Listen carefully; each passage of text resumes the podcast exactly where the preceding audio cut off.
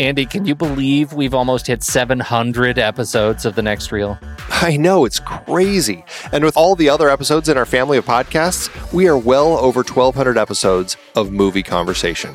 It's really pretty amazing that we've gotten to have these in depth movie chats every week for over a decade now. And we couldn't have done it without our loyal community of film fans. Their support over the years has meant so much. For sure.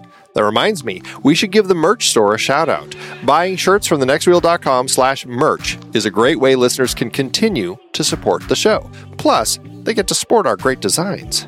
Absolutely. I think sometimes folks forget we have a variety of shirts, mugs, phone cases, and more available. In fact, a great place to start is with a shirt sporting the Next Reels logo. We also have that classic Fast Times Spicoli Surf School tee or the weirdly popular Rusty's European Tour shirt.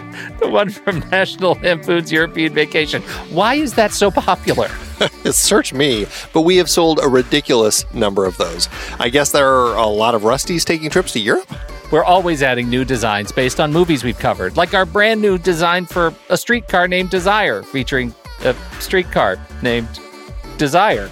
So if you want to rep your love of TNR and films, head to thenextreel.com slash merch. Every purchase helps us continue to have these weekly in-depth conversations. So visit thenextreel.com slash merch today. And as always, thanks for listening and being a part of the Next Reel community. We've got lots more great movie chats coming your way. It is hard to believe that we have been having in depth weekly conversations about movies since 2011. So many great conversations over the years about so many great movies. And some stinkers. Well, true. But you know, producing this show week after week requires a ton of work behind the scenes. If you'd like to help support our efforts, one easy way is by using our originals page when shopping for books and movies that we've covered. Just visit thenextreel.com slash originals. Your purchases made through our links give us a small commission at no extra cost to you and allow us to keep having these great discussions. In season three, we covered even more great adaptations like The Night of the Hunter and It Happened One Night, both part of our Couples on the Run series. We talked about No Country for Old Men. The Coen brothers so rarely adapt someone else's work. We had some fun rom com adaptations like About a Boy, based on the Nick Hornby novel, and Nick and Nora's Infinite Playlist, adapted from Rachel Cohn and David Levithan's book. In our terribly and naively named foreign language series, we discussed the brilliant City of God and the Diving Bell and the Butterfly, which I won't ever be able to watch again, ever. But could you read the original memoir? I don't know, maybe? We had our Richard Dysart series with adaptations like The Day of the Locust and Being There. Plus, we had that fantastic interview with the man himself. the one where we had him sit on the floor? Because this chair was so squeaky. Good times. We did our first Tom Hanks series with Forrest Gump, adapted from Winston Groom's novel, plus Apollo 13, based on Lost Moon by Jim Lovell. And we did another year series looking at films from 1981, including Das Boot, Gallipoli, and Thief, all based on books. Listeners can dive deeper into all of these original stories and more at thenextreel.com slash originals. Every book, play, movie, video game, video game. you bet. We have talked about some video game adaptations as well. It doesn't matter the source, just follow the link. Every purchase supports the podcast. Check out the full list at thenextreel.com slash originals and get reading, watching, performing, or playing today.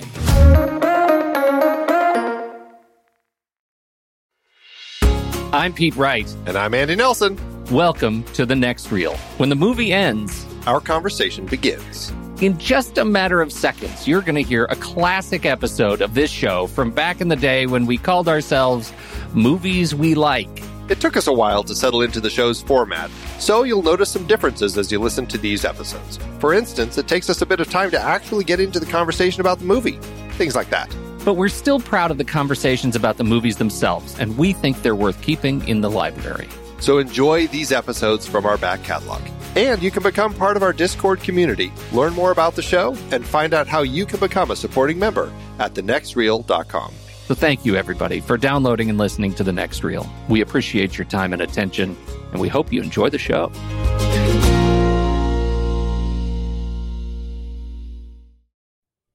You're going to care what I'm about to say. You're not, the, you're not the boss of me. Andy, I'm hot. God, it's hot now, today. I know you live in, oh, I live in Phoenix. It's a dry heat. I hate you. Oh, Uh, hey, how you doing? I'm good. You do anything good with your life this week? Nothing. Awesome. awesome. Oh no, it was a it was a good week. It was uh uh yeah. I uh, you know actually this is this is this is how my week has been. I don't even remember uh clearly because it's been a week of illness over at the Nelson household. Has it really? Family's down with the plague. Yes, first uh, Olivia and I were down at the plague, and then uh, my son uh, got it, and I was actually home with him today because he was sick. So it's it was a week of illness Oh, I'm sorry to hear for sure. Oh, I hate that. There's nothing worse. Mm, that's true. That's the truth. Tis true. Uh, we had we had health around our house, so that was good. And the weather is improving. No more gray skies around these parts here in, and that's pretty nice. Of course, it's going to rain tomorrow. I don't want to talk about it. There's a reason I live here. I can't think of it right now.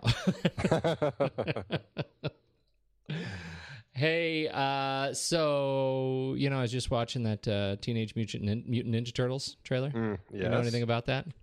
Uh, I know that there are turtles. They have been uh, covered in in toxic sli- sludge or slime or ooze.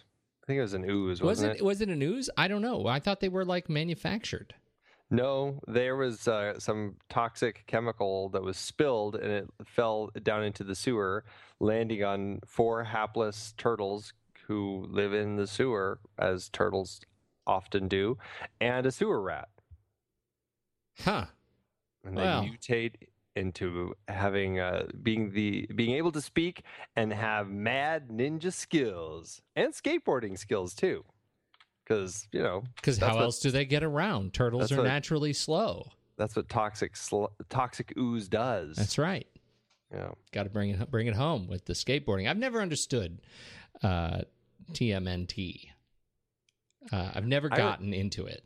I I know I remember watching the uh, the Jim Henson version when I was younger, and What? it- well, his, the the Henson creature oh, shop oh, was the other. yeah, they've made the other movie. behind the ones first back in the right, TMNT. exactly back Yeah. in the early '90s, late '80s, whenever it was. Yeah.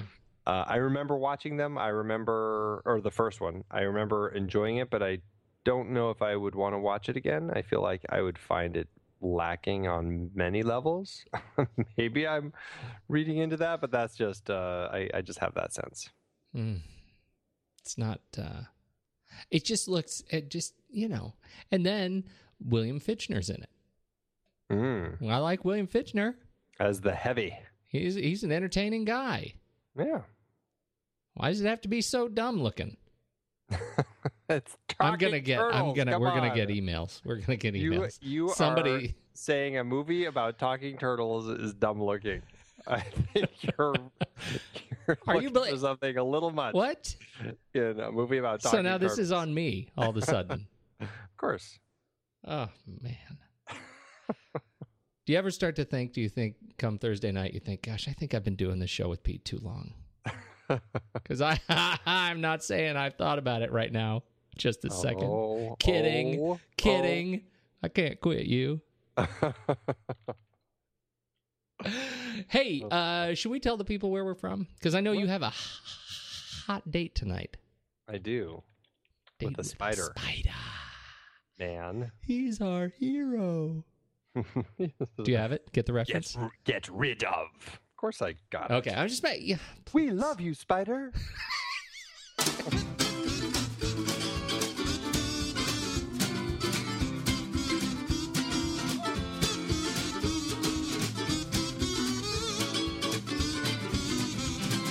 Uh, hey, uh, everybody, uh, it's the next reel. We so appreciate you hanging out with us talking about movies because, uh, especially tonight, you thought the Matrix episode was long. Wait till you hear what we do with Das Boot. Uh, we're gonna have to split it into uh, how many TV episodes do you think we can make out of this one tonight? I'm telling you, you're going to need to go out for snacks. or we can make it our shortest episode. That's it, everybody. Look, See you next Pete week. and Andy are ironic. uh, hey, it's the Next Reel. I'm Pete. That's Andy, and we hang out at thenextreel.com. We hang out on uh, Facebook and on the Twitter. If you want to catch up with us, we sure appreciate your kind uh, words and comments. If you want to subscribe to the show, if you're listening to this online or on Facebook, wherever, head over to iTunes, subscribe to the show, and uh, then you'll never miss an episode. And uh, so uh, there. Uh, and you know what else? We we let me just tell you. I'm just saying. Sometimes, if there are times when it, you know, uh, when when you need a little a little mojo, we uh, just when you're when you're feeling down, suddenly somebody writes in really really awesome comments on our Facebook page, like uh, Matthew Madrano this week, who said, "Great podcast, guys. My favorite one by far." You know what, Matthew? You're my favorite one by far. All of a sudden. Uh, always looking forward to what movie you guys are going to do next. Myself, being an aspiring screenwriter, I appreciate all the insights you give to movies, their ch- characters, and all the wonderful aspects that make the movies that we love. Matthew, thank you so much for writing. That is so cool of you to say, and uh, really, uh, we deeply appreciate it. Absolutely. Uh, c- can we talk about uh, Outsmarted? I We feel like now we need a theme song because I'm going to go ahead and drop that. Outsmarted. I think that was Steve's idea. Outsmarted! Thanks. Sorry, I was, I was telling Tommy. You totally were. You totally were. Handsome Tom. Hey, uh, outsmarted. That's the that's going to be that's what we do now. This is uh, uh this is our new our new name for our very favorite contest, the Guess the Movie Pony Prize. How'd we do this week?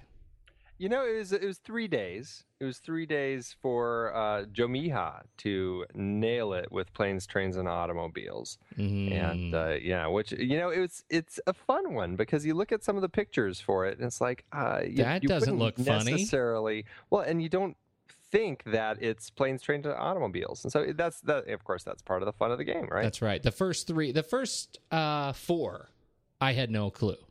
Yeah, I guess it I was. just didn't- yeah, I didn't I get guess it was a few more. It was more than three. It was. But then the my favorite one, of course, is the the skull with the eyes. Yes. in the in the you're going the wrong way. One of the that was so good. Yes. So good. And you know, we added, uh, so now you can find, if you don't do uh, Instagram, uh, if you go to our Facebook page, you can now see all the pictures on our Facebook page. Just hit the, the uh, there's a little button, there's a tab. I don't know how long it'll be there because, you know, Facebook tends to renovate fairly frequently, but there's a little button that says, We're on Instagram. Hey. And if you click that, it'll open up and you can see the pictures. So if you want to follow along the Pony Prize and you don't use, uh, you don't use the Instagram. That's where you can uh, you can see the pictures and Yes, follow along. Click and follow along. hmm Well, Yeah. I love it this week. Can't wait to see where he uh, where he goes. The uh, goodly, kindly, and uh, classy Stephen Smart. Absolutely. And now, Andrew, let's do some trailers. Let's do them.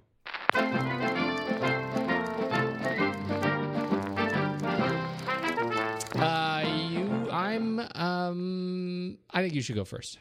I'll go first. I'll go first. As uh, you know, I will say uh, I am going to uh, give a shout out to uh, my new favorite trailer, Wolf Cop, No, ah, because it just it looks so absurd. because Uh, he's and- half and half half wolf, half cop, all, all Wolf Cop. wolf cop. no, we really uh, shouldn't talk about that trailer. Give it uh, any more than it needs. really, the enough. title says everything you need to know about the movie. Pretty much. but uh, no, my actual trailer, uh, which I am really excited about, it's called I Origins, and that's I as in the letter I Origins. It looks like a really interesting kind of a um, a modern day story that has kind of a sci-fi bent with a little hint of maybe some reincarnation stuff going on. It's very much uh, a, a film that looks like um, the exploration of a man who is a scientist trying to kind of deal with his own personal beliefs of science versus God, and um, and he is trying to uh, he he falls for somebody who um, is pushing him to kind of believe in God and more of the the the religious, the metaphysical, all of that. And um, he is kind of it's almost like he's trying to disprove God. Um, but then she dies, and he, um, using eye patterns, um, ends up kind of finding somebody in India who actually has the exact same eye pattern as the woman that he loved, and so it kind of he goes on this this journey trying to, you know, figure out the meaning of life and. Uh, kind of, you know, how, you know, are we reincarnated? Is there more to it than just kind of a scientific view of things? It, uh, the trailer, Michael Pitt is in it and Brit Marling, and it looks really fascinating. It looks like the type of uh, uh, a modern day kind of take on sci-fi and uh, you know the that battle between science or between science and um, uh, the the nature of God, the existence of other powers and everything. And I really am fascinated by the trailer. I'm fascinated by where uh, uh, Michael Mike Cahill, the director and writer of this film, is going to take us in this film. The, yeah, the trailer is is reasonably mesmerizing. I, I it is fascinating, and the the eye pattern stuff I think is what hooks me. I I think that's just um, that's fantastic. Yeah, it really is interesting stuff. Uh, visually interesting. He's an interesting actor. Uh, Michael Pitt. It, pretty understated. Yeah. Right as the the science. Uh, the scientist, and I, I he's one of those that I'm I'm interested to see what he does with the role. If he brings some more, uh, I don't know, uh, what's the word, range, uh, that is well, on display in the trailer. He, well, yeah, I mean, he, he's he's a scientist. He's very serious, Pete. Oh yes, that is that is truth. Well, he's he's always been kind of one of those interesting actors that uh, you know I've never totally kind of clicked with him, but I've always found something about him that that at least piques my curiosity, I guess, because there's I don't know his his look. Just there's something about him that has kind of a there's a something about him that just has kind of there's some. I feel like there's something more behind his eyes. Yes. All right. Well, we should uh, we should see that. Yes, I, I think we should. This is a uh, uh, Mike Cahill. Like I said, he uh, wrote and directed this. He did Another Earth. I didn't. Did you see that one? Came out a couple years ago. You know, that's one that's on my uh, rental list. I think you poo pooed it enough that I didn't want to see it. I never have seen it. I couldn't have. I, I no, you poo poo things that you haven't seen. I don't think I poo pooed that one. I actually, I know, I, I falsely saddle you with the blame. I, I think we talked about it enough on the show, and we didn't quite. Uh, I, I just didn't quite execute on it. I felt like, you know, I, I haven't seen it, but I've seen it. You know what I, I mean? I I don't. Yeah, it's possible. I just don't know. I'm curious about uh, Another Earth, and I am curious about I Origins. Um, it opened at Sundance earlier this year, and it uh, comes out probably limited release. I'm guessing. I don't feel that this is going to be the big uh, summer tentpole uh, film for the studio. Mm. Um, but yeah, it's going to come out in July. All right. Uh, so uh, maybe we'll go see this. Maybe fascinating. Hey, uh, okay, so I got one. Uh, I got one that I think is a fairly novel concept. Wolf Cop. my my film is uh, Richard uh, Linklater's uh, Boyhood. Have you seen? Mm-hmm. Have you followed the uh, trailer of this? Have you followed the story? Oh yes. For the last twelve years, you've been following the story.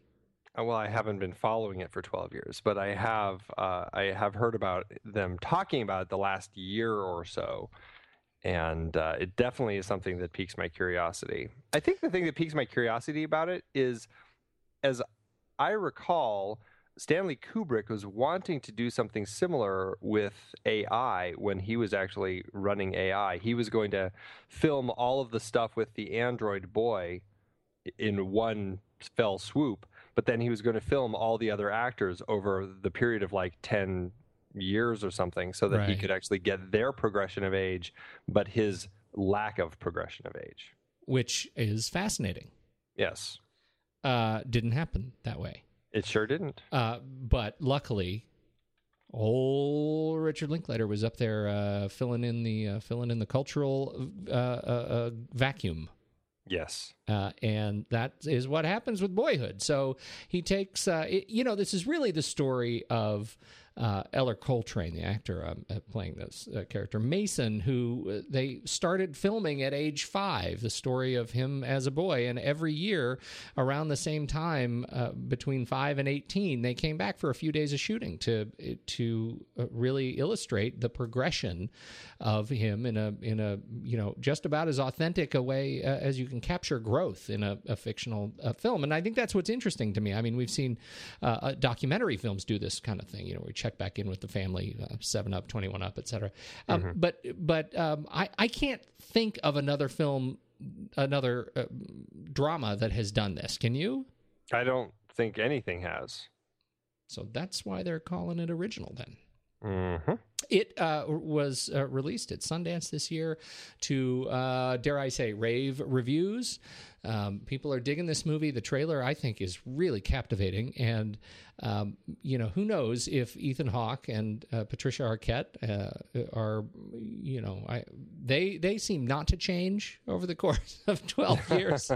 uh, but boy, that Ellar Coltrane is, uh, he, he looks pretty darn good. And uh, Lorelai Linklater and uh, Evie Thompson um, uh, kind of round out the kids who we watch grow. Uh, and uh, so it, it just looks like a really novel concept, the story of a, of a boy going through uh, the formative years. Yeah. I, I can't wait. Forward Richard Linkletter. I find an interesting director who has not given up his indie roots. I think there's a number of indie filmmakers who start indie, get into the Hollywood scene, and then they kind of become Hollywood directors. Um, Richard Linkletter has certainly danced with Hollywood, but he still kind of goes back to doing his little indie things and his you know, out of the norm things periodically. I mean, the Before series, I think, is is an interesting exploration of a couple and their relationship over you know they're coming back every it's nine years, I believe. Um, Slacker, I thought was just a great uh, you know kind of exploration uh, as it followed person to person.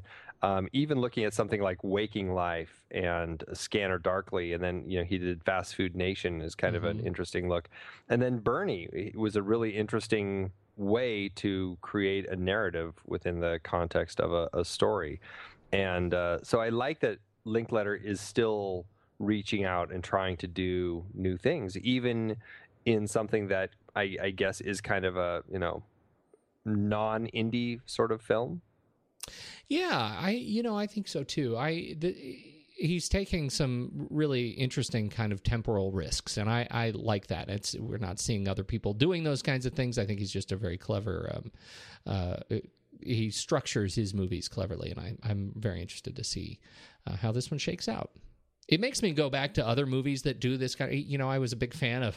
Believe it or not, uh, same time next year, Alan Alda, Ellen Bernstein, I th- Bernstein, I think, um, where it, you know it makes me want to see those kinds of movies again, but done now right. Actually, film them same time next year. Make them take a break and come back in Uh-huh. year. That would, I think, now all movies should be done that way. That's what I'm saying. Starting now. Starting starting now. Uh, very interested in this film. Boyhood opens July 11th, 2014, wide release. Fantastic. Uh huh. And now, Andy, I think you know where we're going. Alarm! Damn it, I was going to do that.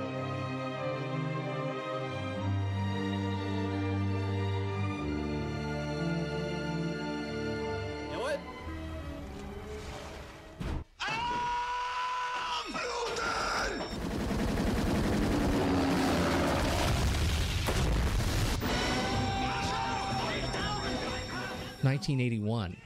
Alarm! 1981. 1981. So that's what we've decided to do with our time now, Yes. is to go back to our favorite decade. Mm-hmm. I am. Or, I, or year of a decade. Right. I uh, I'm gonna I'm gonna start having to wear like uh, my pastel, uh, you know, my pastels and my double my my double popped collars. Uh, I think I was still wearing a butterfly collar in 1981. Or- Probably. that wasn't very cool. oh, Andy. Well, hey, so this is why. Why did we decide? Why did we pick 1981? I, you know, I think it's one of those things. We were putting together uh, lists of movies that we wanted to talk about, and as we were kind of creating these lists, we realized that there was uh, just a good chunk of them that were 1981, and we were looking at that. We're like, gosh, it seemed like it was a good year, and just looking through the year, uh, it turned out there were quite a number of uh, good films um, that that we really wanted to talk about. And so we just opted to go, hey, let's do a whole series of that year. Well, and this these series I think are in particular when we do like when you do actors, you kind of know what you're getting, I think. But in, in these years series, I think they're fascinating because you really I don't think we know what we're getting until we're done. Right. And so I'm really I'm I'm very excited to talk about these movies. We've got some great movies that we're talking about. I'm very excited about these because these are, I think, generally great movies, except for maybe one, but I don't remember it all that well. So I can't wait to get there and, and rolling the dice. and see if you're right or not. Yet. Yes. But we Uh, did uh, yeah, Raiders of the Lost Ark I think is probably the the biggest movie that came out that year that uh, that we talked about. And next year we're going to be talking about the Road Warrior. Mm-hmm. So I mean, it's I mean, there's definitely are some there's some big movies that came out that year that Yeah. uh, Yeah, I think one of the things that's interesting to me is is much of the films that many of the films that we're talking about in the series now uh, are I- I think carry that same sort of '70s vibe. Uh, that we were in the throes of in 1976, right? They're just they're gritty. They're uh, much more sort of um, uh, kind of uh, they they deal with the roughness of civilization, of culture, of fear, of um, suspicion. Uh, and and I'm and so it's interesting to see. I think 1981 sort of marks a transition. Um, you know, the the decade transition as we move into the more sort of frivolousness of the of the mid 80s. yeah, this this series very much could feel 70s ish. Yeah, yeah, very much. Uh, so very much looking forward to that. And so tonight we're kicking off with um, Das Boot, and I I think we confirmed last week we are watching the uh, we both watched the director's cut, the re-release um, uh, director's cut, which is a non-trivial viewing experience. Jawohl, mein Kommandant. Three and a half hours. Oh, this took some some work. See, Uh, I, I managed to do it in in one sitting because, like I said, I was sick, so Oh, I yeah, was yeah. I was home. I had time to uh, to sit and watch it, and it was. Uh, I you know this is one of those movies that I always feel is better in one sitting. It's kind of hard to do piecemeal, I think, because Well, it's It took me two. okay. and, and so I, you know, I I've done it in one sitting, obviously, but I it did it did take me two this time just because of you know life. Um, uh, well, we'll talk about the the merits of this of the director's cut soon. I believe you you'd said you had not seen the original. Yeah, I think that as I rewatched this and started kind of looking uh, into it, I realized that I don't think I had ever seen this film until the director's cut was released theatrically in 1997. That's when I went to the theater in Denver and I watched it there on the big screen in uh, uh, with the glorious new sound mix, the fantastic print. It was an amazing cinema experience. But that Mhm. was the first time I'd ever seen the movie. The film was directed uh, by Wolfgang Petersen. Screenplay also Wolfgang Petersen, um, uh, based on the book Das Boot uh, by uh, Lothar Gunther Buchheim. uh, Mhm. who was actually a war correspondent on a U-boat uh, in uh, during the war. Uh, Wolfgang Petersen, of course, we uh, know from, you know, Outbreak. other other hits, the perfect Poseidon. the perfect storm, Troy, uh, yeah, Outbreak, I'm being so terrible. yeah, The and Never-Ending- wait a minute, Enemy Mine. Oh, Suck there it. you go. uh, and uh, so you know we know some of it. I, although I have to, there are some movies that he's done that I I, I do I I quite enjoyed uh, my time with Air Force One.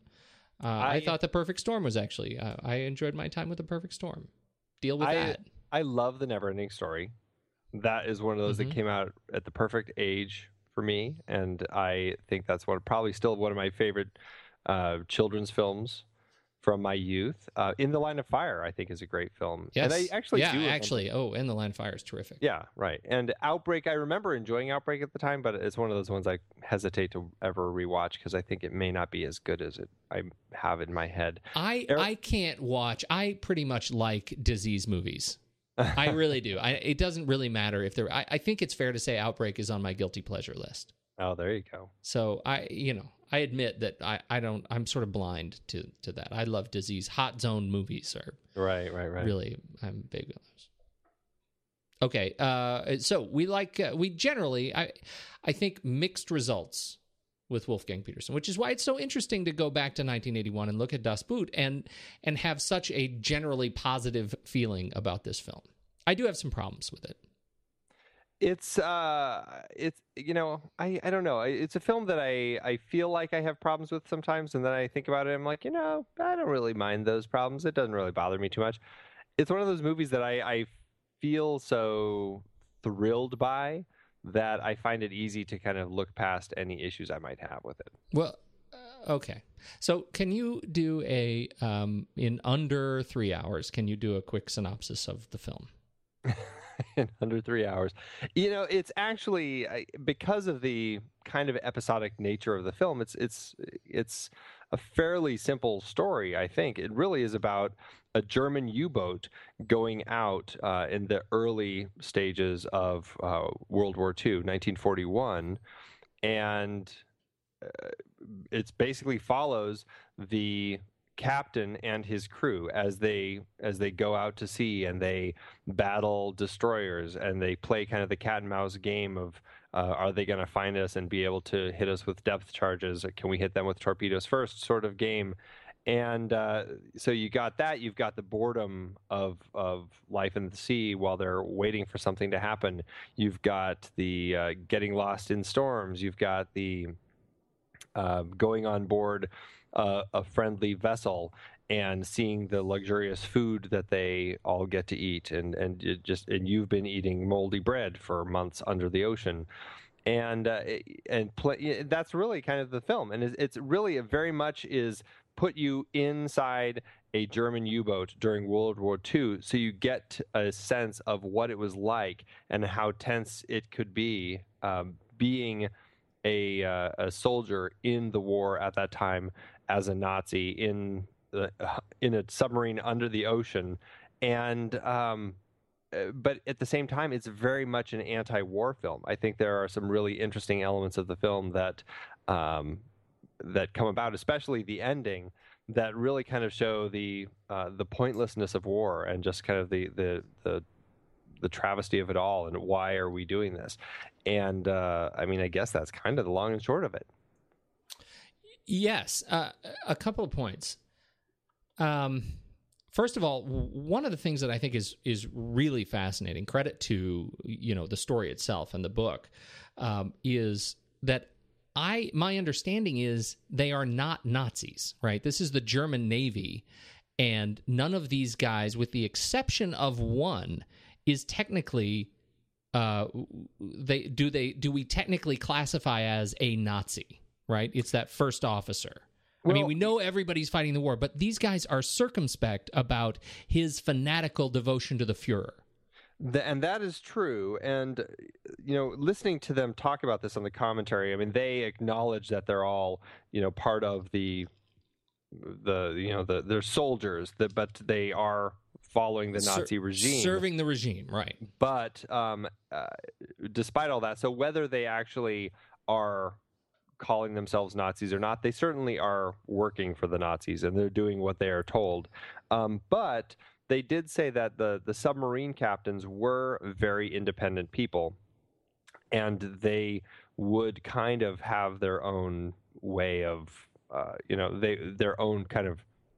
Once they were out in their boat, it was they they were kind of their own little government. You know what I mean? Right.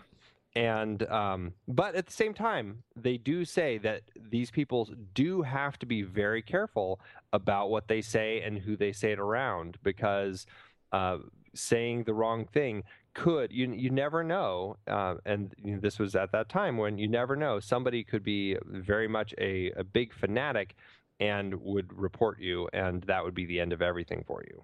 Right, right, and that's that. That is the sense that you get, and I think they play really well. I think they they absolutely capture the the kind of microculture that that happens in you know on the boat, and I, I love the way um, the way we get the contrast of just how quickly uh, Lieutenant Werner, the war correspondent, is adopted into the crew, um, and how sort of reticent they are to to uh, adopt. Uh, you know the first officer Hubertus Right. Bengsch. You know, I mean that that is a.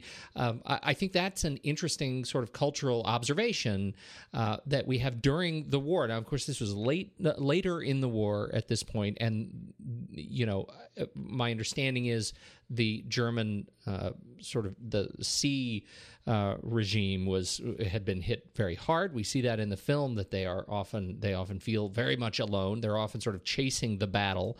Uh, this is very much a film about bad luck at sea. Um, you know, we don't see the the valiant um, you know the valiant fight right i mean we we we don't see the the uh the action that these sailors are looking for when they leave port. Uh, or you know they become these kind of caged tigers in this in this hole in the water.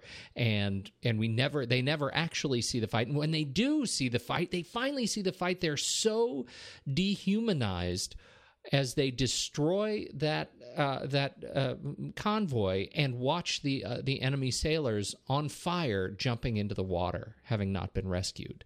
So even when they get the war they think they want, it's not the war they wanted, and I And think that's- that's, fascinating. That was and a, that's yeah, and that's an interesting look at the anti-war nature of the film, and and that's a particularly painful scene because it's it's clear that I think a lot of the men there, um, I don't, I, I, I'm not sure if they. It's almost like they realize that the dehumanized nature of just the the gameplay of of fighting, shooting torpedoes, boom, the ship goes down, all of that sort of stuff. They it's almost like they lose track of that humanize or that human element of it and when they see those people it, it all kind of comes rushing back because i mean some of them are just breaking down as they watch these guys and then the captain has to make the hard choice of pulling the boat away from these people who are swimming toward them to just let every single person there drown right because where are you going to put survivors on a submarine that is packed to the gills with these people? Yeah, it's packed. I, I guess that in uh, non-wartime, in peacetime, they would. I think they said they would have uh, 24 people on a sub, a crew of 24. During wartime, it would be 48 people, so they would double it. So I mean, there was just no room for anything, especially if they were out at sea for a while. And if they're not going back to port and they take all these people on board, they're going to run out of supplies. And they're not run going to run out of space. They just don't have anything to keep prisoners. Right, right. That's uh, that is. Uh, I I think this film does a, a terrific job of, of kind of capturing that. The and and I think that goes to the um, very much to the the experience we have in the claustrophobic innards of this U boat. Oh yeah. Uh, if there's one thing we can say about the production design, it is that they captured claustrophobia. They and, actually and sweat. And grime and just just constant like moisture on everything and yeah, it it really feels like you are in this U-boat with these people. They actually built the the uh, interior of this U-boat that they built. They built it to spec pretty much Mhm. um, with actual like steel and everything. It's not like cardboard walls or anything. I mean, it's actually steel walls. So, and they had it the whole set on gimbals, so they would be rocking it back and forth to get the movement of uh, of it going up and then going down uh, in the water. And when it was getting attacked by the depth charges and everything like that, it would get shaked and, and everybody would be rattling around. And, and you'd have to be careful because, I mean, if you smacked into something, I mean, you're hitting a steel wall, you could very easily end up with bruises. Mm-hmm. Mm-hmm. So I mean, it was a very accurate. The the that was one thing that Wolfgang Petersen really wanted to bring to this film was 100% authenticity and accuracy to really make people feel like they were there. Did we, as a, a complete aside, did we confirm that the the submarine that they used in this was the same one as in Raiders? We, you mean, did we talk about it in Raiders? Yeah, yeah. I couldn't remember if we brought that up in Raiders, but it is the It one is that the same one. Yeah. Yeah. Yes, in fact, he um, Wolfgang talks about how Steven Spielberg actually unscrewed some critical po- component off of their boat and messed their boat up for them. and he said there's a there's actually a shot in um I I feel like it's when it's, it's first pulling out or something I can't remember exactly where it is in the film. If you look carefully at the shot, you can actually see the the the one of the pieces actually separating. Oh, that's so funny. I didn't notice it. yeah, I didn't notice it, but I heard him talking about it. So it's a yeah, it's it's kind of funny that uh, that uh, that they did that, especially when when uh, uh, Indiana Jones is is going to fight the Nazis. That's fascinating. Uh, okay, so uh, you know, generally they they they nailed the production design uh, of this film. It's it is extremely claustrophobic, and I think they did a, a you know they did a terrific job, uh, kind of molding our experience with the crew. Um, and, and part of that owing to the the sheer length of the film. Uh, we have a lot. This film offers a lot of breathing room to actually get to know every single character uh, at at some level of depth.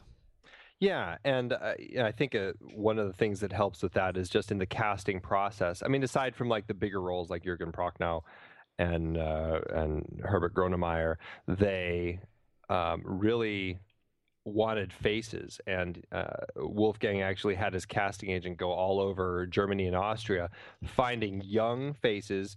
Um, you know, people who are 18 to 24, uh, not just actors who could act, but I mean, they were looking in boxing clubs. They were looking uh, just everywhere they could find people with great faces, so that when you see them, they look like people who um, uh, would potentially be on a U-boat, but also they were faces that uh, had some of that personality in them, so you could kind of easily separate people.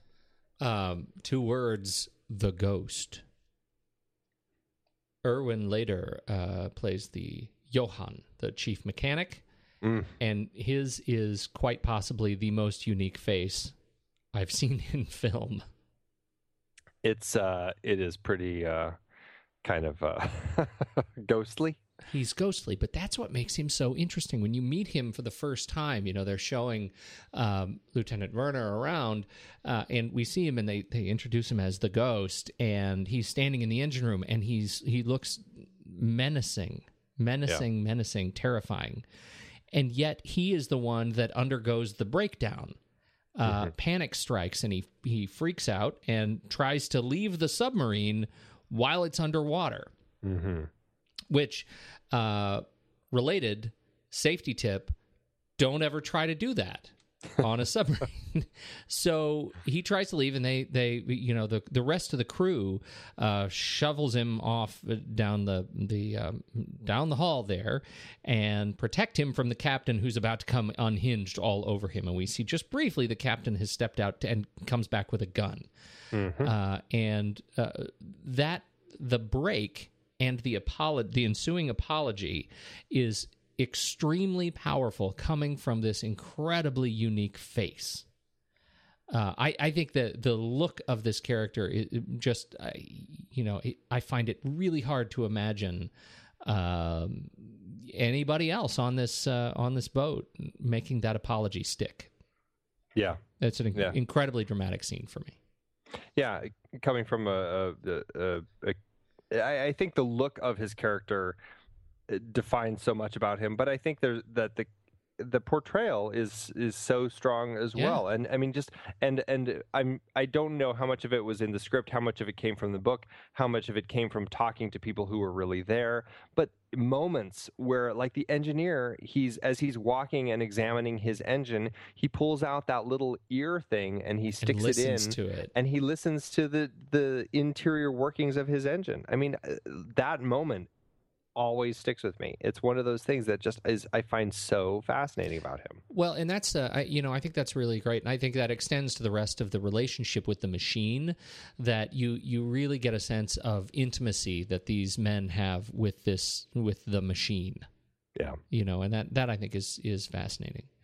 Um, the uh, you know we we do get a sense of the the loss uh, that these guys are feeling. You know, we we know that the chief engineer um, is you know he's uh, dealing with a uh, his wife is uh, has sort of unknown uh, condition. Uh, and so he's struggling with that, trying to do his duty, but but life kind of intervenes. We know that you know one of the other younger uh, crewmen um, that has gotten a French woman pregnant, and um, that you know we're given a sense of just how terrifying the prospect of that is.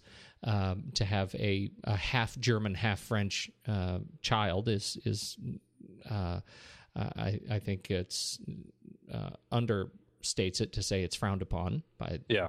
the the Fuhrer, and and and so we have a lot of of these, you know, eh, you know, as we're getting to know the the crew, uh, I, I think they do a pretty darn good job of showing that there is a separation between the war and uh, life.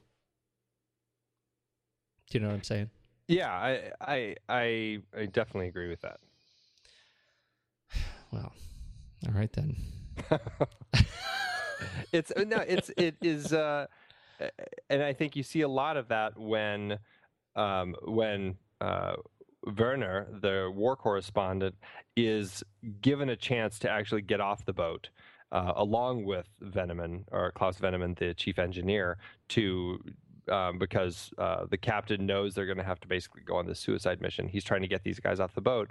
And when uh, Werner actually takes these letters from this young guy who's written to his pregnant, uh, I think he had married her, right? Yeah, Did I, I did he think so. I I, I can't- actually not sure. I'm not. I can't sure. quite remember if they had married or not. But uh, he and and when they don't, when they um, get different uh, instructions and they're actually not able to leave, and he has to go back and give these letters to the kid. I mean, it's it's it really is heartbreaking. Yeah, it's heartbreaking. Uh, yeah, they were, it was just a fiance. They were not married. Okay. Um, so okay, so now uh, the controversy. I'm gonna I'm gonna just say it. I think it's too long. okay. Now, I don't why, know if that's controversial. why is it so long? It is so long. Now, I and and I honestly, I don't think I think you cut the hour and I don't think you lose anything from the there is so much so there are so many discrete sequences of tens of minutes of waiting, right? So many of them. Uh, that I think you don't actually have to cut any dialogue, and you still cut an hour of this film, and you have the same thing. You have the same experience. So I ask you, as somebody who watched it in one sitting this time around, what do you think? I mean, am I totally crazy structurally from a from just the architecture of the of the the script and the eh, into production? Am I am I nuts? I don't know. I, I don't know if I'd say you're nuts, but I okay. I I will I will pitch it both ways for you. All right, please. Um, I think you could easily shorten the film and make it, you know, a two-hour film, and you can have, uh, well, and, and honestly, I haven't seen the shorter version, which is, uh, it is around two hours, I believe. 100, Um, 150 minutes.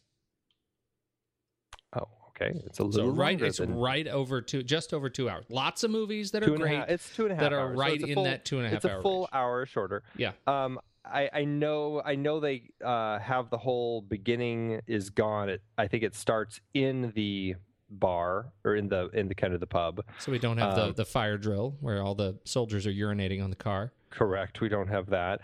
Um, there's a little less of the cat and mouse. Um, I, I, gosh, I can't remember. I know he talked about kind of some of the stuff that he added back in, but I can't quite remember what it all is. Um, you could definitely shorten it down. I think that you probably would be fine. You'd still would have you'd build to that end, and you'd have gotten to know the characters enough where um, you're still going to be connected to them, so that when the uh, the British planes come flying low and basically obliterate everyone and everything in their path, um, you're still going to be devastated at how the film ends. I think that that can still work in a shorter version of the film. Um, I think that it works in the longer version. Uh, this this director's cut. I feel that it works as is uh, because there's more time to spend with the characters. There's more time to spend in the times of boredom and in the times of uh, tension and in the times of joy. Oh, one of the scenes of joy is when they're all kind of uh, celebrating and they've got that one soldier dressed up with like the little oranges hanging over his chest. Right. That was one of the scenes that they added back in because I, I believe that they cut that originally because uh, uh, um, Buchheim said um, that they never would have done that. Uh, a captain would have never let you know behavior like that on his uh, submarine, something like that. So they cut it from the original version. But um, I, I enjoy having more character moments and just more time with the characters, so that by the time I get to the end, I feel like I've invested more time in these characters. So I feel that that ending is even more devastating. It is devastating. I'm not saying that.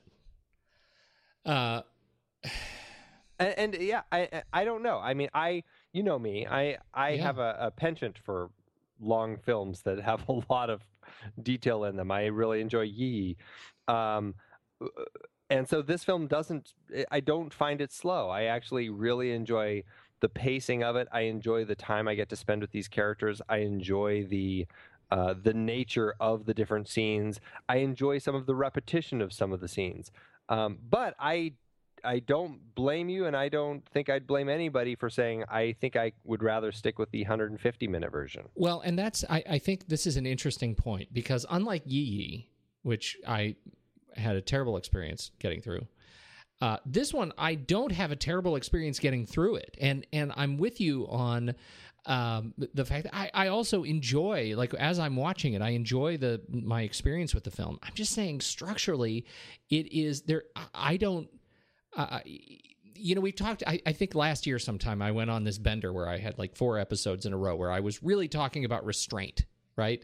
And this whole concept of cinematic restraint and being able to to cut your babies, right? You you, you just this happens when you're writing long format pieces where you're doing documentary films where you're doing you you fall in love with things and you have to be able to cut them to make the the best film possible. It's not so far that i so much that i have a uh, a terrible time getting through this film and I, i'm just horribly bored and i i fall asleep. I actually can get through it okay.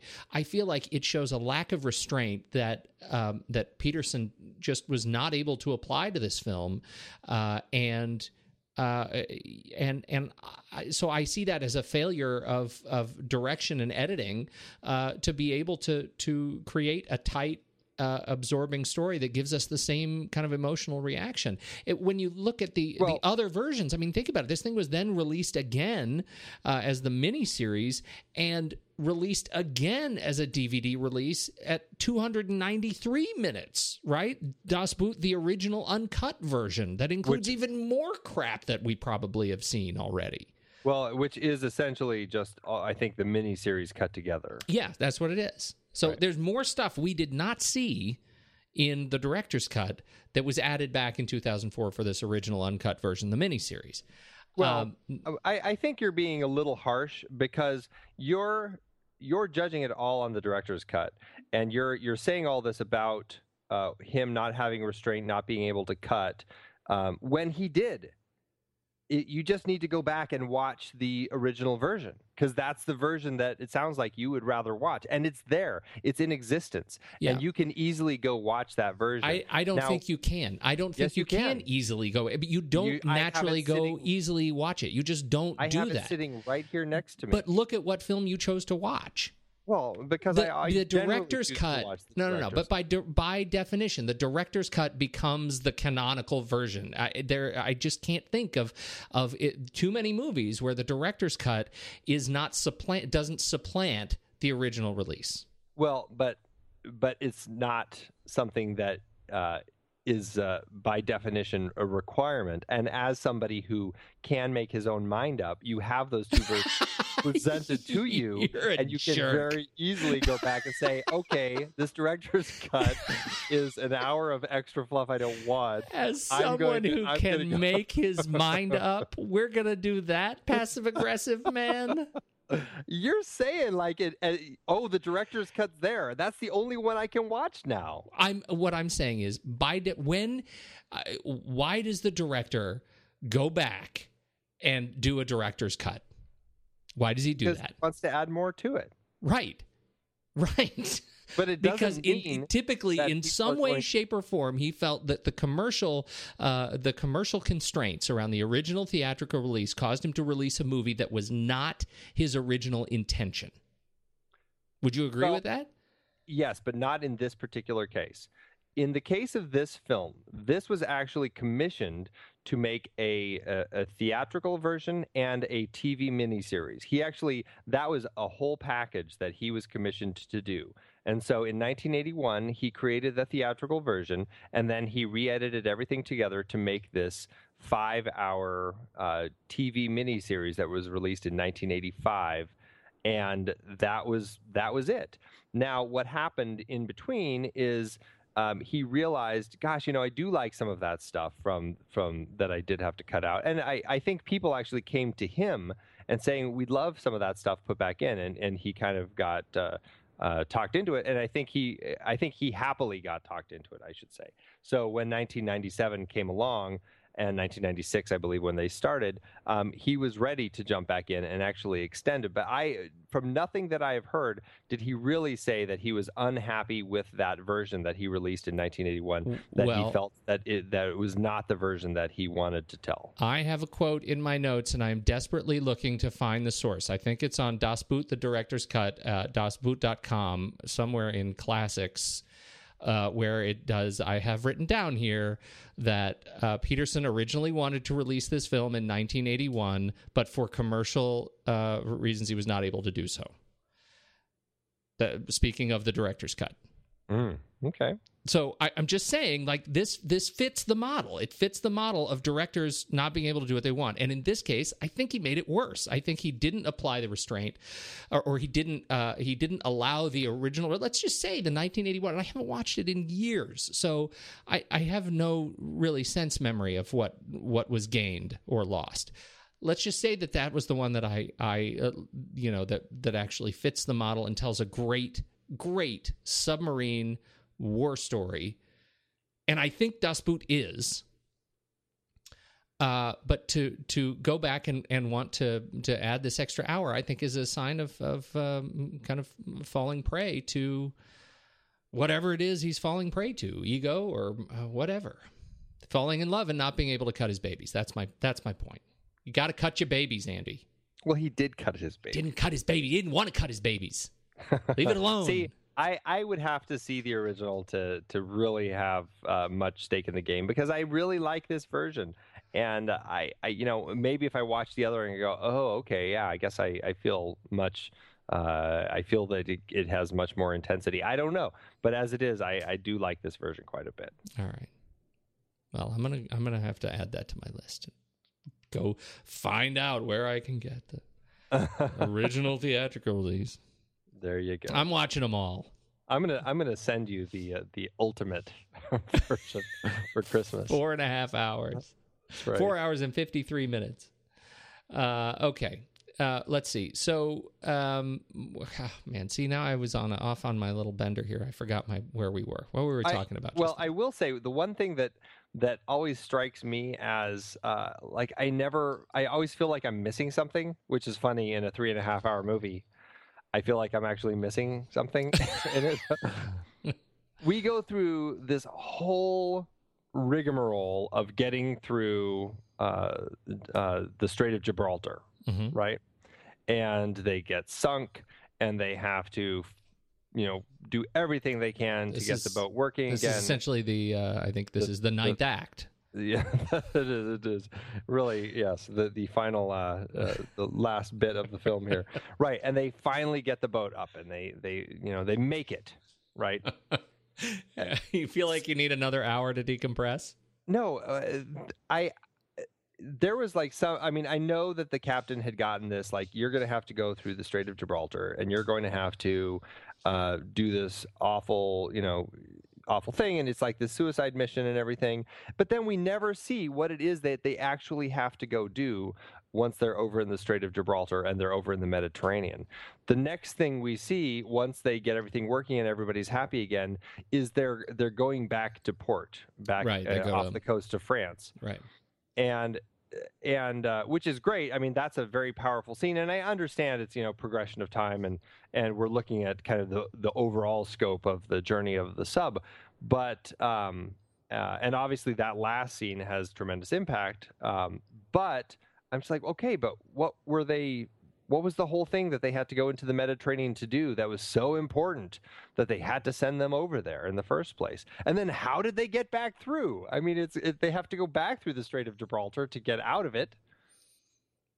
Yeah, well, I mean, wasn't that the end where they just, you know, once they they uh, come back up to the surface, they they floor it, and and he stands, he, he pulls a Peter Sellers on a rocket, and he's No, no, screaming, no, "They but- can't see us! They can't see us!" I don't think it was ever Peter Sellers on a rocket. I mean, you know what I mean, uh, right? I mean, it was, it was, uh, it was, uh, you know, I- was, I that know was the end, right? Uh, Well, but wasn't that they- him? but- that was them leaving the the thing. That wasn't them continuing their way through Gibraltar, the Strait of Gibraltar. Yeah, no, they they go back into the Mediterranean. I that was my impression is they they they resurface and they finish going into the Mediterranean. Oh, okay. All Did you think that they uh, because otherwise what was the point of the whole mission? this whole movie is about them not succeeding in their points? this whole movie is about them being given a mission and failing for some reason or another. That's the whole movie. By the end of the movie, there's no like, there's no surprise that they failed. Well, no, I mean there's not, especially when it opens giving you such bleak statistics. Right. it's like okay, well, oh, this is gonna, not going to be a, a story of uh, joy. That's it. So that's it. I mean, I think after their they they spent like what 18 hours underwater, right on the floor, 16 18 hours whatever on the on this shelf. The shovel full of sand on our under our tail. And they do all that work pouring buckets of water out uh, in the the fireman line, which I mean it's just it, it's horrifying. The experience underwater is horrifying. I think they they just nailed that. And then they when they get up, I think the first thing they do is they they turn around. There's I get no sense that they actually finish their mission. Well, but see, uh, and maybe that's just me, is because they do a good job of estab- establishing left to right versus right to left as far as which direction the sub is sailing.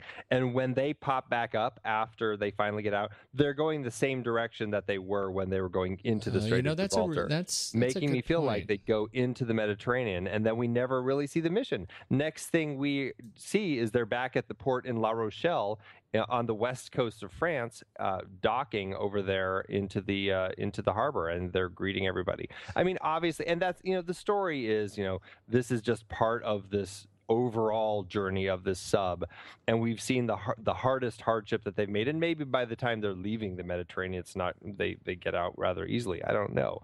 Um, but uh, I, I don't know. I just i always feel like they go in there and and then we don't actually see any of the mission yeah, yeah, and and I, you know, I find that generally is is it my sense that oh my gosh, yeah, that that I think goes back to your earlier point about the the futility of war that this Well, that this sure, yeah. conjures up. Like if they had, if we'd actually seen their mission, um, you know, I, I think that it we may not have had such a strong point uh, about the futility of war yeah right? If as soon as they show them actually trying to be successful at being soldiers, um, then we then you know then it's a different kind of war movie. well maybe that's in the tv version who knows God, you're gonna make me watch that. uh, let's talk about. Let's just run through uh, some of the people. Uh, you know, obviously Wolfgang Petersen. We've talked a little bit about. Anything else we want to talk about the direction and the the screenplay? Uh, well, I, I do want to say um, before Wolfgang was given this film uh, to direct, this was a film that, um, I mean, this is a, a, a German story written by a German war correspondent who was actually on this German U boat. When uh, the book came out, I believe in the uh, the early 70s, the um, um, it was it was a big success. A lot of people wanted it, um, and Hollywood actually um, started trying to option it. And the first person who was uh, slated to direct it was actually John Sturges, which surprised me. I was like, "Wow, that's an interesting uh, interesting choice." And, and with Robert Redford playing the captain Right. and then um, that didn't pan out um, because I think they wanted to push the story so that it took place later in the war, so that they could include Americans in the story. And um, I, I don't think that the German people involved were thrilled about that idea. So then Don Siegel came on to direct it, and he brought uh, Paul Newman to play the uh, sub captain. Something there didn't work out, and finally Wolfgang Petersen was brought in. They said, "Let's do it with with Germans. Let's make it German. It should be a German story made by German filmmakers." Which was the right choice. Absolutely the right choice. Yeah. And his first choice of actor for the captain was Jürgen Prochnow, which, uh, you know, I uh, thank God because I think he uh, he will perennially be in my head as a U-boat captain. Yes. No matter what I see him in, he will always be the captain of a U-boat who happens to also be in prison in uh, the in you know the Soviet country because he's some terrorist like in Air Force One or something. Yes. Totally agree. Yeah. Uh, yeah, he's fantastic. Yeah, I haven't seen him in a whole lot lately. Have you? No, um, there it's there. There is, oh gosh, he was in um, the last in- thing I saw him in, and this is really uh, unfortunate. Was a terrible, terrible, terrible film called Primeval, Mm. And I think it was a Netflix uh, streaming thing. But it was a Oh, gi- was a it was giant a giant crocodile. crocodile movie, and it was right. not good. It was not good. But you know, it stars. Uh, it also stars Dominic Purcell, who is, I think we've said, uh, transcended in his role in Prison Break, Guilty Which- Pleasure. Right, which I've never seen. right. But uh, yeah, but uh, Jürgen has been in 24 and Yep, NCIS LA. Um, so definitely he's somebody who's been. Uh, yeah, I guess I should say you're right. T- uh, 24. and I obviously have seen him in 24. I forgot about that. yeah. So I mean, he's but I mean, he's a guy who's been in just so much stuff. He's Yeah. been around for a very long time, and uh, yeah, he's just one of those guys who's got a face that uh, you know he looks good and beat up, but uh, he does a great, uh, just a great job, and he's always memorable. I always think of him. There's like a few things I always think of him, and this is one of them. Dune is another one, and um, I, I probably, I mean, I, I, it, I guess it's a little sad, but it's, uh, it is uh, Air Force One in his Mhm. bit bit part in that, Right. and the English Patient. I enjoy him in the English Patient. Oh, I totally forgot he was in that. Yeah. Okay, so there's Jürgen Prochnow. Yeah, Uh, you know, we talked a little bit about Herbert Grönemeyer, um, who is, eh, you know, great. I think as the as the war correspondent, he's, eh, you know, we sort of see the film through his eyes, right. uh, and it's it's his perspective that we're that we're getting here, and yeah, aptly so, since the author of the book was was in that same role. Uh, And and most interesting thing about him is Herbert uh, went on after this to become a kind of a a German rock star and uh, has released a number of albums. I guess his his fifth and eleventh albums that he released are the third and first best selling records in Germany. wow. So he actually is the most successful artist in Germany with combined album sales over three million. Thirteen million. Wow. Sorry, thirteen million. Yeah. Wow. That's like what's his name? The piano player from Entertainment Tonight? Oh, John Tesh. well, he does do some soft rock. I didn't. I, that's not a. I'm going to say that's likely not an apt comparison. That's probably not. Probably not. Uh, that is very interesting about Mr. Uh, Herr Grönemeyer. hmm Uh, anybody else uh, that you really want to join? I, the problem, my problem is I don't know any of the rest of the cast. Really? No, I know. I know Klaus Wennemann, who plays the uh, the chief engineer. I know he went on to do a good number of German stuff. I think he became very popular in Germany after after this film. I don't know what those projects are, but Yeah. I heard he became very popular in Germany. Um, yeah, I don't know who else uh, really ended up uh, doing much, but uh, but like we Well- said, the cast has just a lot of uh, of great faces of people who really feel like they belong in a U-boat. You know, here's the the funny thing. You know, we talked about Erwin Leder, right? Um, right. And he went on to do uh, Three Musketeers uh, with, you know, um, you know Charlie Sheen and Kiefer Sutherland, right? The American Three Musketeers. Uh, he did. He was in Schindler's List. Uh, he was in Underworld in 2003. Well, Uh, there you go. So uh, you know he went on, and yet I that's a face I can't I can't place. And his is I think the most sort of besides Prochnow perhaps the the iconic face from this film. Why can't I remember him? I And of can't. course, uh, they don't have any stinking uh, pictures of him on IMDb. no. Oh, okay. The the one I look at him, I'm like, okay, yes. I, I think I he may have been was he he wasn't because I, I'm thinking back to I'm thinking back to Three Musketeers, right? I know Tim Curry was the bad guy, but uh he was he like one of the like the head of the soldiers? Um, I I, don't nothing. know. I don't know, but uh, man, I'm just looking at images of him on IMDb, and uh, yeah, he has been in a lot of things. Oh, he was a peasant in, Ur- Ah. in Musketeers. All right, enough about that. So, uh, anyhow, uh, lots of things uh, we I don't know about the rest of the cast in Das Boot, but they were great in Das Boot. So, Yes, they were. Yes, they um, uh, briefly, the music.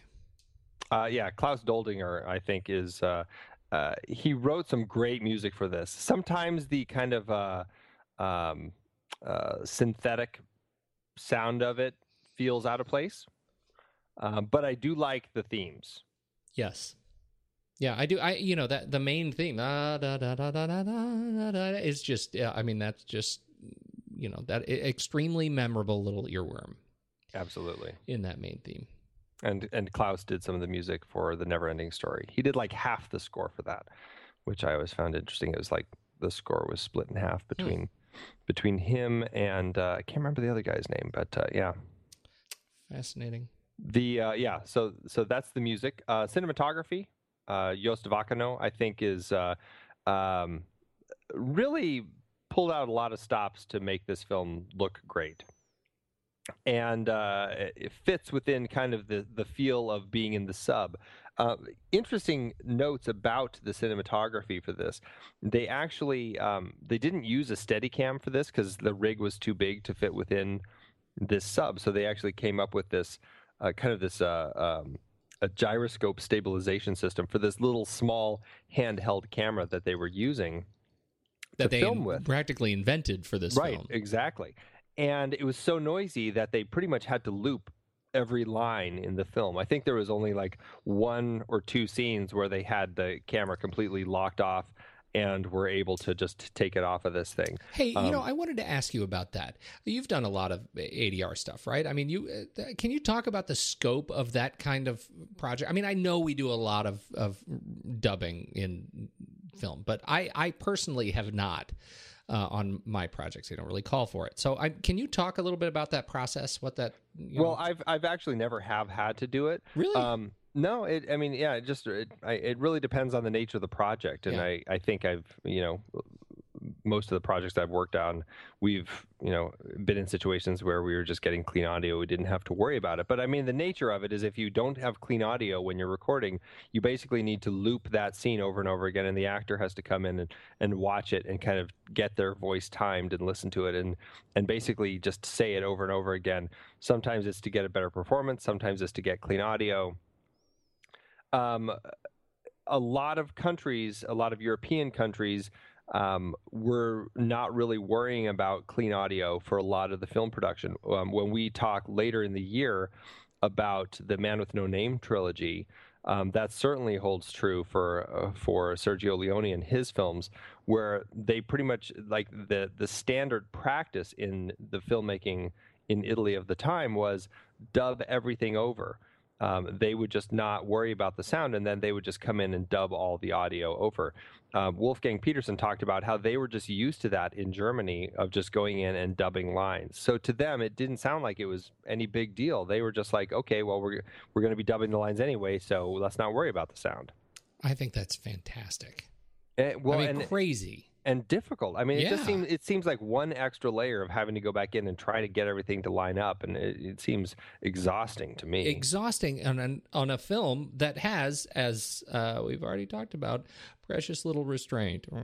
no, That's just a lot of that's a lot of dialogue. Luckily, there's a lot of you know serious looking too. But there is, there is, and, and explosions. Explosions, right? Yeah, but the um, Uh, yeah, and and the this you know the nice thing about the cinematography and the way that they were able to shoot this is that uh, Jost was able to get some really long shots. And there's one scene I can't remember where it is in the film. I think it's about an hour and a half in where they um, something is happening and everybody runs from one end of the the sub to the other. I think Yeah. to help help it rise faster, help it to descend faster, Mhm. and um, and the camera basically follows the crew as they run from one end of the ship to the other. Like he goes the entire length of the ship into the last room where everybody is kind of piled together, and when you think about it, this is the cinematographer holding a camera, looking through his lens piece, um, with somebody with his uh, his focus puller running with him with the the the, the uh, cord to kind of rack focus as they're running, going through all the little ports and the doors and running behind people and dodging things all the way from one end of the ship to the other. It's amazing, and you have to watch the film and think about that specifically. These guys, decked out in pads, slamming through this tiny submarine. It, it's amazing to think about oh, as Oh, you're watching the film. Yeah, it is, and, and it's hard to even think about it because you get so invested in those moments in the story where, like, I didn't even catch that, oh, like when I watched the film. I'm just so wrapped up in the fact that these guys have to get quick, get to the other end of the ship that I, I missed the shot. You know? Uh, well, and the, I r- remember thinking about it this time around. It that you know my assumption going into the film before I started reading up on it was sh- clearly there are rails, right? Clear, there must be rails that we're not seeing somehow, uh, and and this camera's got to be on rails to w- w- to finally learn that they they actually put uh, you know, put him in pads and just let him let him run, him run. because it's so so steady. Yeah. Right, it really is a, a it. There's uh, the very little shaky cam, right? Yeah. I mean, it just feels really solid. It makes you wonder um, why this gyroscopic stabilization system that they kind of created hasn't been kind of expanded upon to Yeah, and maybe maybe it has maybe it has been incorporated into the modern Steadicam systems. Who knows? But but I do find the camera work very uh, very smooth while also being very alive. I agree. Yeah. Anything else on your list for uh, before we uh, begin to Oh, yeah. descend? What else you well, uh, um, I I think that there are a few other interesting elements. The um, uh, the nature of this was something that uh, uh, Wolfgang was talking about. The nature of making a film like this. This was a a film that was essentially made about Germans. Um, by Germans in uh, in the early '80s, Germany, um, as as Wolfgang says, they have there's a big guilt thing in Germany, and they were never even able to kind of make stories about themselves unless they made themselves out to be the enemy, and to tell this story of German soldiers who uh, they weren't necessarily the enemy. We were actually following along with them. There were a lot of people in Germany who were very kind of um, kind of up in arms the fact that they were actually even uh, going to make this film, and a little horrified that uh, this film was going to get made. Uh, even though the book was out there, but I think people looked at the book as kind of a journalistic thing, right? uh, looking at the film, it's like, well, now you're just making it, uh, making the the soldiers out to look good, and it's a you know pro-Nazi propaganda sort of thing. And um, when the film came out in 1981 in Germany, it actually um, uh, did really well, but the critics just really just dug into it and and uh, they just were kind of ashamed that these filmmakers made this. And then when when uh, Wolfgang and Jürgen came over, they premiered it at the LA Film Festival in the U.S. in early 1982. They were actually terrified that they were going to be showing this German film about uh, German uh, soldiers in World War II to Hollywood, very kind of uh, left leaning people. And there are a lot of Jews there. Um, they were kind of um, really nervous. And he said that the film began, and you've got that opening text of kind of describing the whole the the nature of submarines and how what was it thirty thousand out of forty thousand of the soldiers who went out to sea in submarines never returned. right, right. And and he said people started applauding at that statistic at the beginning of the film, and he and Jürgen just like sunk in their seats. They were like horrified, and then um, and then the movie started, and um, people just got sucked into it. And by the time the film ends, um, they got a standing ova- ovation. People caught on that this was not a pro-Nazi film. This was a film about the madness of war and about kind of the the horrors of uh, everything that is going on in in wartime and how even these people who are just brought along in these situations um, just because you call them a Nazi or on or working for the Nazis, however you want to define it, doesn't necessarily mean that they are, and they are essentially nothing but humans who happen to be uh, doing their job. And this is an opportunity to get to see this and see the horrible things that people are subjected to when they are fighting in a war. Oh, that's fascinating. Yeah, I did not know that. I did not catch that. Yeah, pretty. Uh, I know. Yeah. I think uh I think I'm more of a modern spacious submarine kind of a guy. More of a like a um you know, who who was it in uh, Spy Who Loved Me had the undersea lair. Mm, yeah, Yeah, Blofeld. with the the giant. It wasn't Blofeld. Wasn't it Blofeld? Who was the No. bad guy in Spy Who Loved Me? Are you looking it up? I I'm doing can't. it. I'm doing it right now. Okay, you do it. You talk about your next But thing. it definitely it definitely wasn't a submarine. It was the giant. no, it was the lair. It was the giant frog Yeah. lair. Yeah. Yeah. Yeah, right. With the sharks. The sharks. That's exactly right. Yeah. Did you mention dasboot.com? Yes. I love that it's like you go to the website and it says click here to enter the 1997 website. it's like yes, it still is from 1997. It's it is a fun little website to kind of poke through though. Stromberg. Ah, how could you ever forget Karl Stromberg? I don't know. He How did I forget? Curd Jürgens. Mm. Yeah. Okay. Um, good. Where do we go from here? Do you have more on your list? Well, I do think that it's worth pointing out if you go to Munich, you can actually uh, go visit the uh, Bavaria studios where uh, the film was filmed, uh, where all of the uh, interiors of the submarine uh, and everything were filmed. Coincidentally enough, I don't know if it's a, really a coincidence, but this is actually the studio where Alfred Hitchcock made his first film, The Pleasure Garden, back in 1925. Oh, that is a coincidence. Yeah. So um, uh, if you are in the area, we will uh, certainly put the the link in the show notes. you can go check out Bavaria Film Bavaria Studios. They Film actually Studios. they actually have the um, the full scale model. There were three models made in the film. There was the full scale model, which was only designed as like a floating boat that's just the top of the sub that people could stand on when it's going in and out of port and that's the one that spielberg kind of played me- messed with there's the three meter version which is the one that they would put in a tank and they would they would be you know for the, all of the uh, scenes underwater when you see it kind of going past you or coming toward you that was that one. And then there's the longer one which I gosh 11 meters i think. That was the one that could actually dive under uh, under the water and for that one they actually had little like barbie dolls on the top that they could push a button and the little barbie people would kind of duck down so when a wave hit it looks like they're ducking um, and Yeah. speaking of speaking of model work, I do think it's interesting to to just mention when you film models.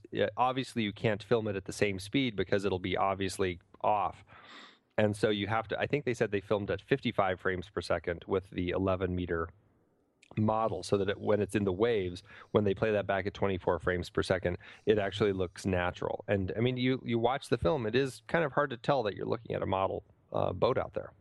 Yeah, there are some that are better than the Barbie dolls scenes are you can pretty much tell. There were some that that that looked decidedly less uh, like they like they held up less uh, less well. Right, like the Barbie took on some water. Yeah, yeah. oh no! You know, I think the best thing, jumping back to the Bavarian Film Studios. I mean, I I want to go now because you can actually get your picture taken on the Luck Dragon from the Neverending Story. it's like Ah. 1984 that movie came out, and that's one of the highlights. Oh my goodness! I would love a framed picture of you Get sitting on the Luck on Dragon. And it looks like they've got yeah, so they've got the submarine, and they, it looks like they've got the um, I think it's the enemy mine. Uh, I don't know the ship that he crashes in. Maybe Wow, I don't- I can't. I don't know what that is. I, I don't know what I'm looking at. That's awesome. Yeah. I I think we uh, I think you know I think this is a great film to kick off our 1981 uh, story. I think it is, and and you know as much as I complain about uh, about it being too long and lack of restraint and all that stuff, this is a fantastic film, and and it the intent of the film I think to capture the anti-war story through the eyes of the the German military I think is is really but it's outstanding. Um, and it's it's certainly uh, worth talking about. Yeah, and I mean it. It did get um, some Oscar recognition because of that It too. sure I mean, did. It uh, never got nominated for Best Picture or Best Foreign Language Film because of the awkwardness of it came out in 1981 in Germany. They weren't eligible for the Oscars in the U.S. until 1982, so there was some weird rule, and so but they did get nominated for uh, Best Sound Effects Editing, Best Cinematography. Uh, let's see what else: Best Film Editing, Best Sound, and uh, Best Writing. And I think there was one more. Am I skipping one? Best length. Uh, oh, and best directing, best uh, Wolfgang Petersen, but didn't win any, but it No. did get nominated for those, and it it held the record. And I can't remember if this record was broken or not, but it did hold the record for a very long time of the the highest grossing foreign language film, as far as the U.S. is concerned. Oh. Yeah. All right. I say I you know uh, so in terms of budget, uh, how how'd the numbers turn out? This film cost about. Um, now it's interesting because the budget for this film incorporates the full six uh, hour or the five hour version, but it did cost twelve million dollars at the time to make, which, considering the length, is actually probably yeah, pretty good. not bad. Um, yeah, and uh, I think it. Uh, let's see, it ended up making domestically adjusted uh, about almost thirty million dollars adjusted, and internationally about uh, hundred and eighty-eight million dollars. So the film made a heck of a lot of money. It is the highest-ranking uh, foreign language film that we've talked about on our show. Certainly, By It, a uh, long shot. Yeah, yeah. Adjusted profit per finished minute, um, almost nine hundred thousand dollars per finished minute, and that that is looking at a two hundred nine minute film. Okay. So That's it is uh, crazy. yeah, this film uh, this film did well for itself. I think we should see how it does for itself in our Flickchart death match. is that what it's called now? the death match. Who dies today? Let's take it to the battle zone. All right, uh, uh, Das Boot or the Bourne Ultimatum.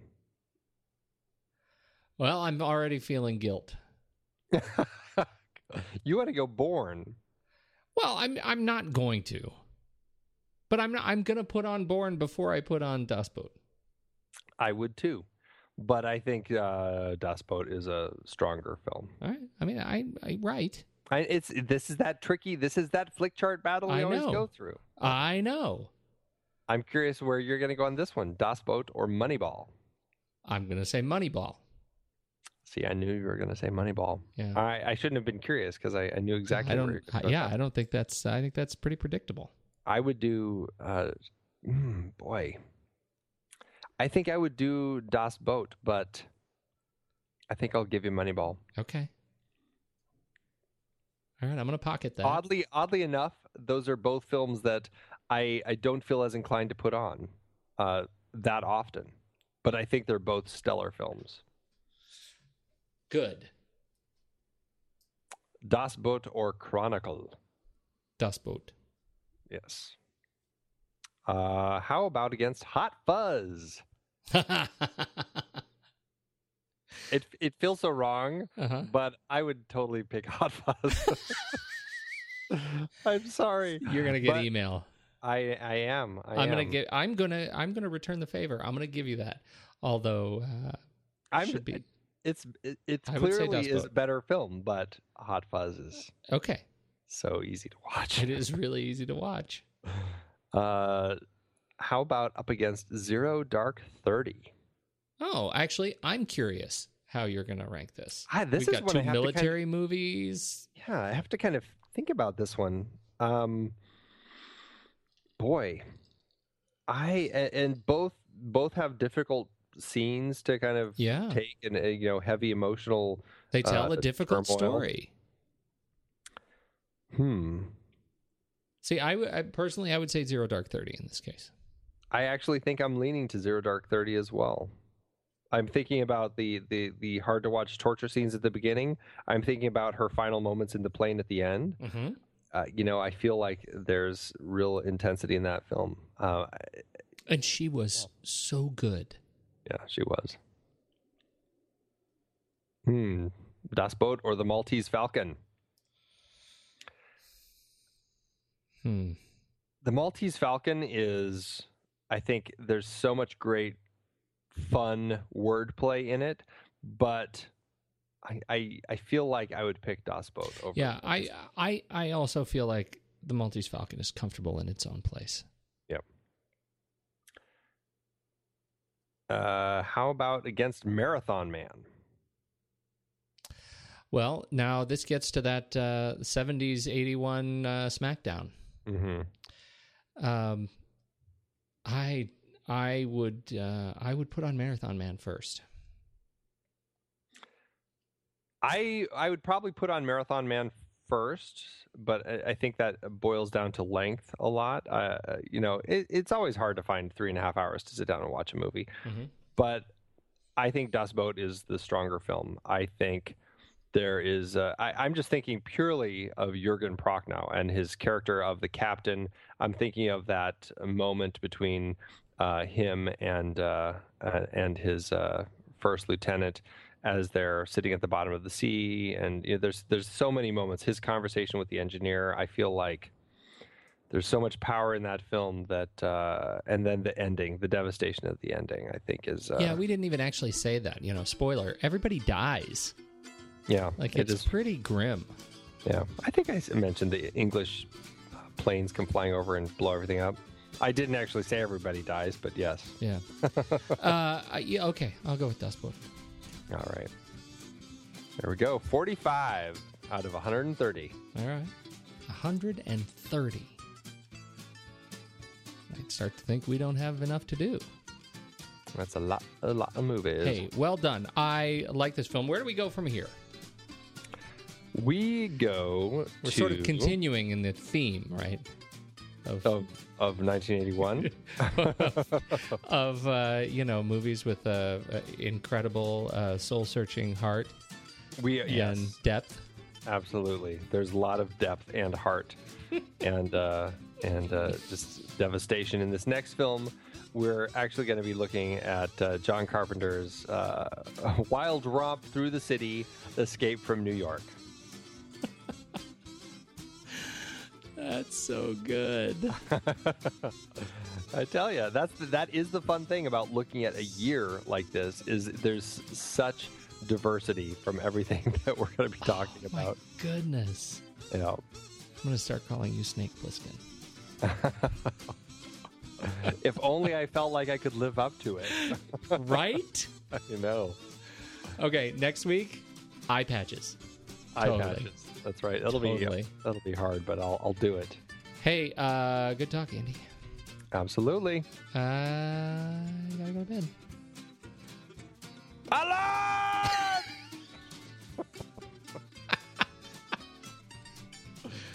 That's so mean. I know.